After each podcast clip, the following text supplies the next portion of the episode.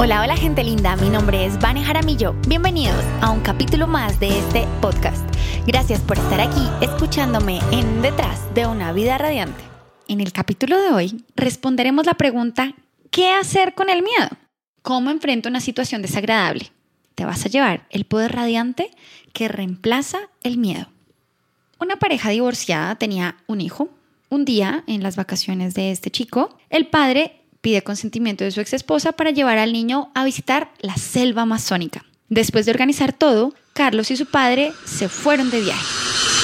El clima era húmedo, hacía un calor extraño, sin mucho sol, pero húmedo. La agenda estaba organizada. Llegaron a un modesto hospedaje, pasaron la primera noche y al día siguiente tendrían una caminata por la selva. Luego de viajar en lancha, selva adentro. Carlos estaba nervioso. Apretaba la mano de su papá en la lancha. Veía esos árboles tan grandes haciendo sombra en el río. Parecían monstruos que caminaban desde el fondo del agua. No se veía nada más que sombras verdes oscuras y el agua turbia. como era que el agua era café? Si era un río. Qué raro. Carlos estaba muy asustado. Bajaron de la lancha y empezó la caminata selva adentro.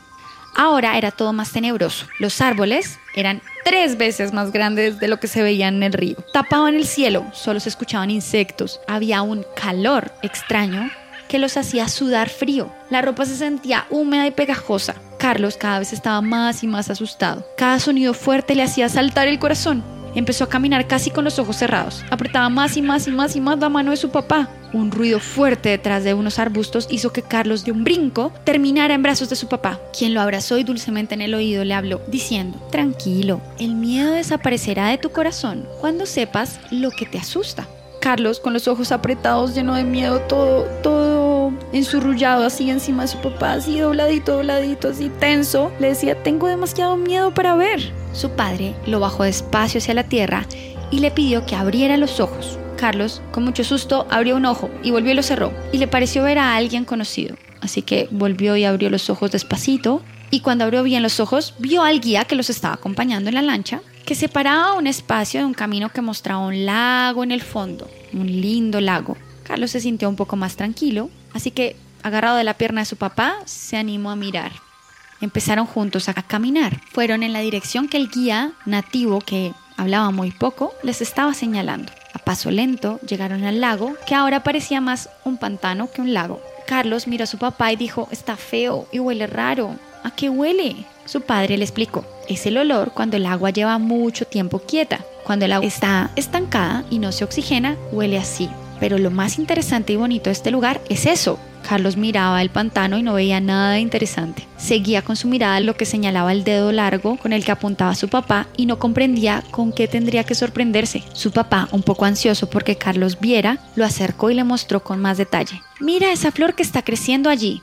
Carlos finalmente se permitió ver más allá de su descontento. Sí, papá, la veo. ¿Cómo es posible que esa flor con tantos pétalos y tan blanca crezca en estas aguas tan feas? Como un mago que aparece de la nada, apareció el guía que antes no decía nada y dijo, se le conoce como la flor de loto. Cuentan las leyendas que las flores de loto son amigas del miedo. Crecen en los pantanos porque han aprendido a sortear todas sus dificultades. Descubrieron la manera de reconocer su belleza en medio de la adversidad. Carlos lo interrumpió diciendo, mira, mira, mira, una rana. El guía continuó, hace muchos, muchos, muchos años, cuando el hombre podía entender las conversaciones de todos los seres de la selva, uno de mis ancestros pudo escuchar la conversación de una rana, una abeja y una flor de loto. ¿Quieres que te cuente lo que descubrió? Carlos y su papá, con la boca abierta así, entusiasmados, asentían con la cabeza. Un día estaba mi tatara, tatara, tatara, tatarabuelo caminando por la selva y escuchó una conversación. Una abeja polinizadora estaba conversando con la flor del pantano. En medio de la conversación, mi ancestro escuchó. El otro día vi a tu amiga rana comerse un par de insectos. Sí que volé rápido y me salvé. Pude quedar atrapada en su pegajosa lengua. ¡Qué susto! En medio de eso se acercaba la rana saltando. La abeja se asustó, empezó a temblar, le dijo a la flor, ayúdame, ayúdame, ayúdame. La flor cerró sus grandes pétalos y escondió a la abeja de la rana. La rana se paró en las hojas verdes que sostienen a la flor sobre el agua y empezó a hablarle a la flor. ¿Sabes? Los agujones de las avispas y de las abejas me asustan. ¿Qué tal que pueda resultar picada? ¡Ah! ¡Qué susto que con su veneno me puedan matar! La flor llevaba un rato conteniendo el aire. ¡Ah! Para disimular el aleteo de la abejita escondida hasta que la rana la sintió tan callada y dijo, ¿estás bien, amiga Flor? La flor escupió a la abeja y la abeja se escondió. La rana estaba asombrada. ¿Eres amiga de una abeja? Me puede picar. Y la abeja gritó, ¿y tú me puedes comer? La flor, un poco incómoda de estar en medio de las dos, pero entendiendo que su tarea era ayudarlas a recordar el amor, dijo, creo que necesitan recordar que no están solas y que hay una razón importante de que estén aquí. La abejita salió detrás de los pétalos de la flor y saludó a la rana. Hola, rana. La rana alzó su cabeza, tenía los ojos tristes. Abeja respondió, ¿te puedo ayudar en algo? La rana dijo, me siento sola, triste, no tengo amigos. Me asusta que nadie se me acerca porque piensan que los voy a envenenar o a comer. Abeja le dijo, ay, no estés triste. Los tres podemos ser amigos y aceptarnos tal y como somos, entendiendo que somos diferentes y que nuestras diferencias nos hacen únicos. Y desde esa individualidad tenemos la oportunidad de brindar nuestra belleza interior para ver más allá del miedo, para ver el amor. Después de ese sabio momento, mi tatara tatara tatarabuelo regresó a casa y le contó la historia a toda la familia. Desde entonces nos han repetido esa historia por generaciones, dijo el guía mientras se quedaba mirando la flor y la rana. Carlos se volteó a ver al guía y le dijo, sí, a veces he tenido miedo de lo que no conozco o cuando no sé lo que va a pasar. Recordaré a la abeja, a la flor y a la rana para abrirme a ver cada oportunidad con el amor de la sabiduría y la luz que tengo en mi corazón.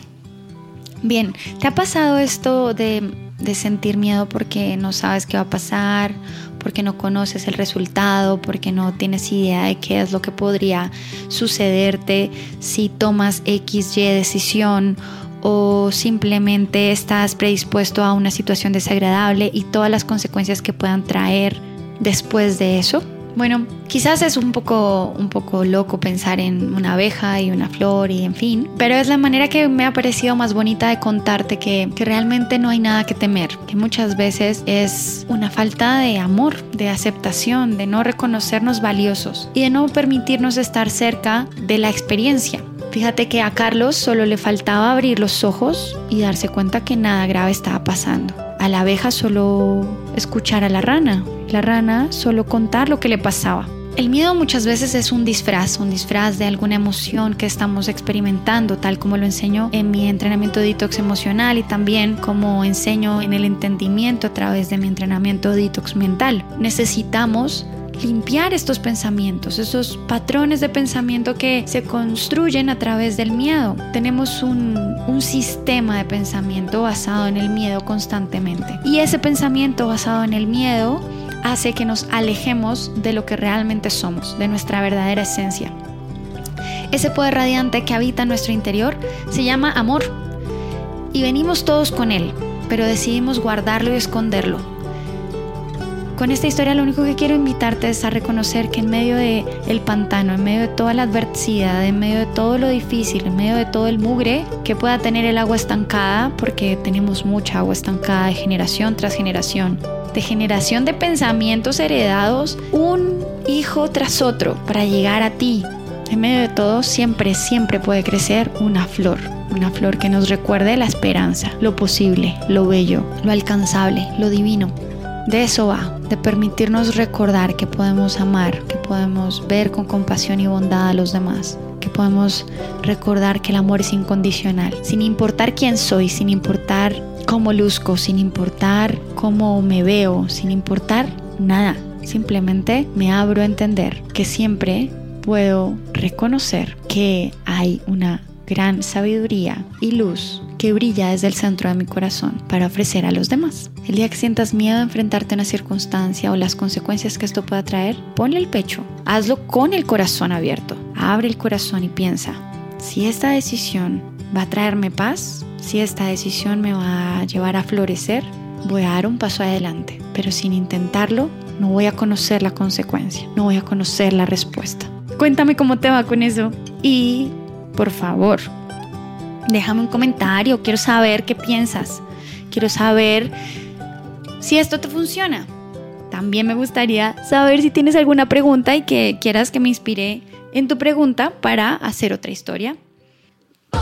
Para eso puedes escribirme a vaneresponde.com vaneresponde.com O si solamente quieres estar enterado de primera mano que sale un nuevo podcast, Quédate pendiente también a tu correo electrónico si ya entraste a vanejaramillo.com y te suscribiste a una de las listas de temas que tenemos allí. Gracias por prestarme tus oídos una vez más. Te envío un abrazo radiante y te envío mil bendiciones por estar aquí en Detrás de una vida radiante.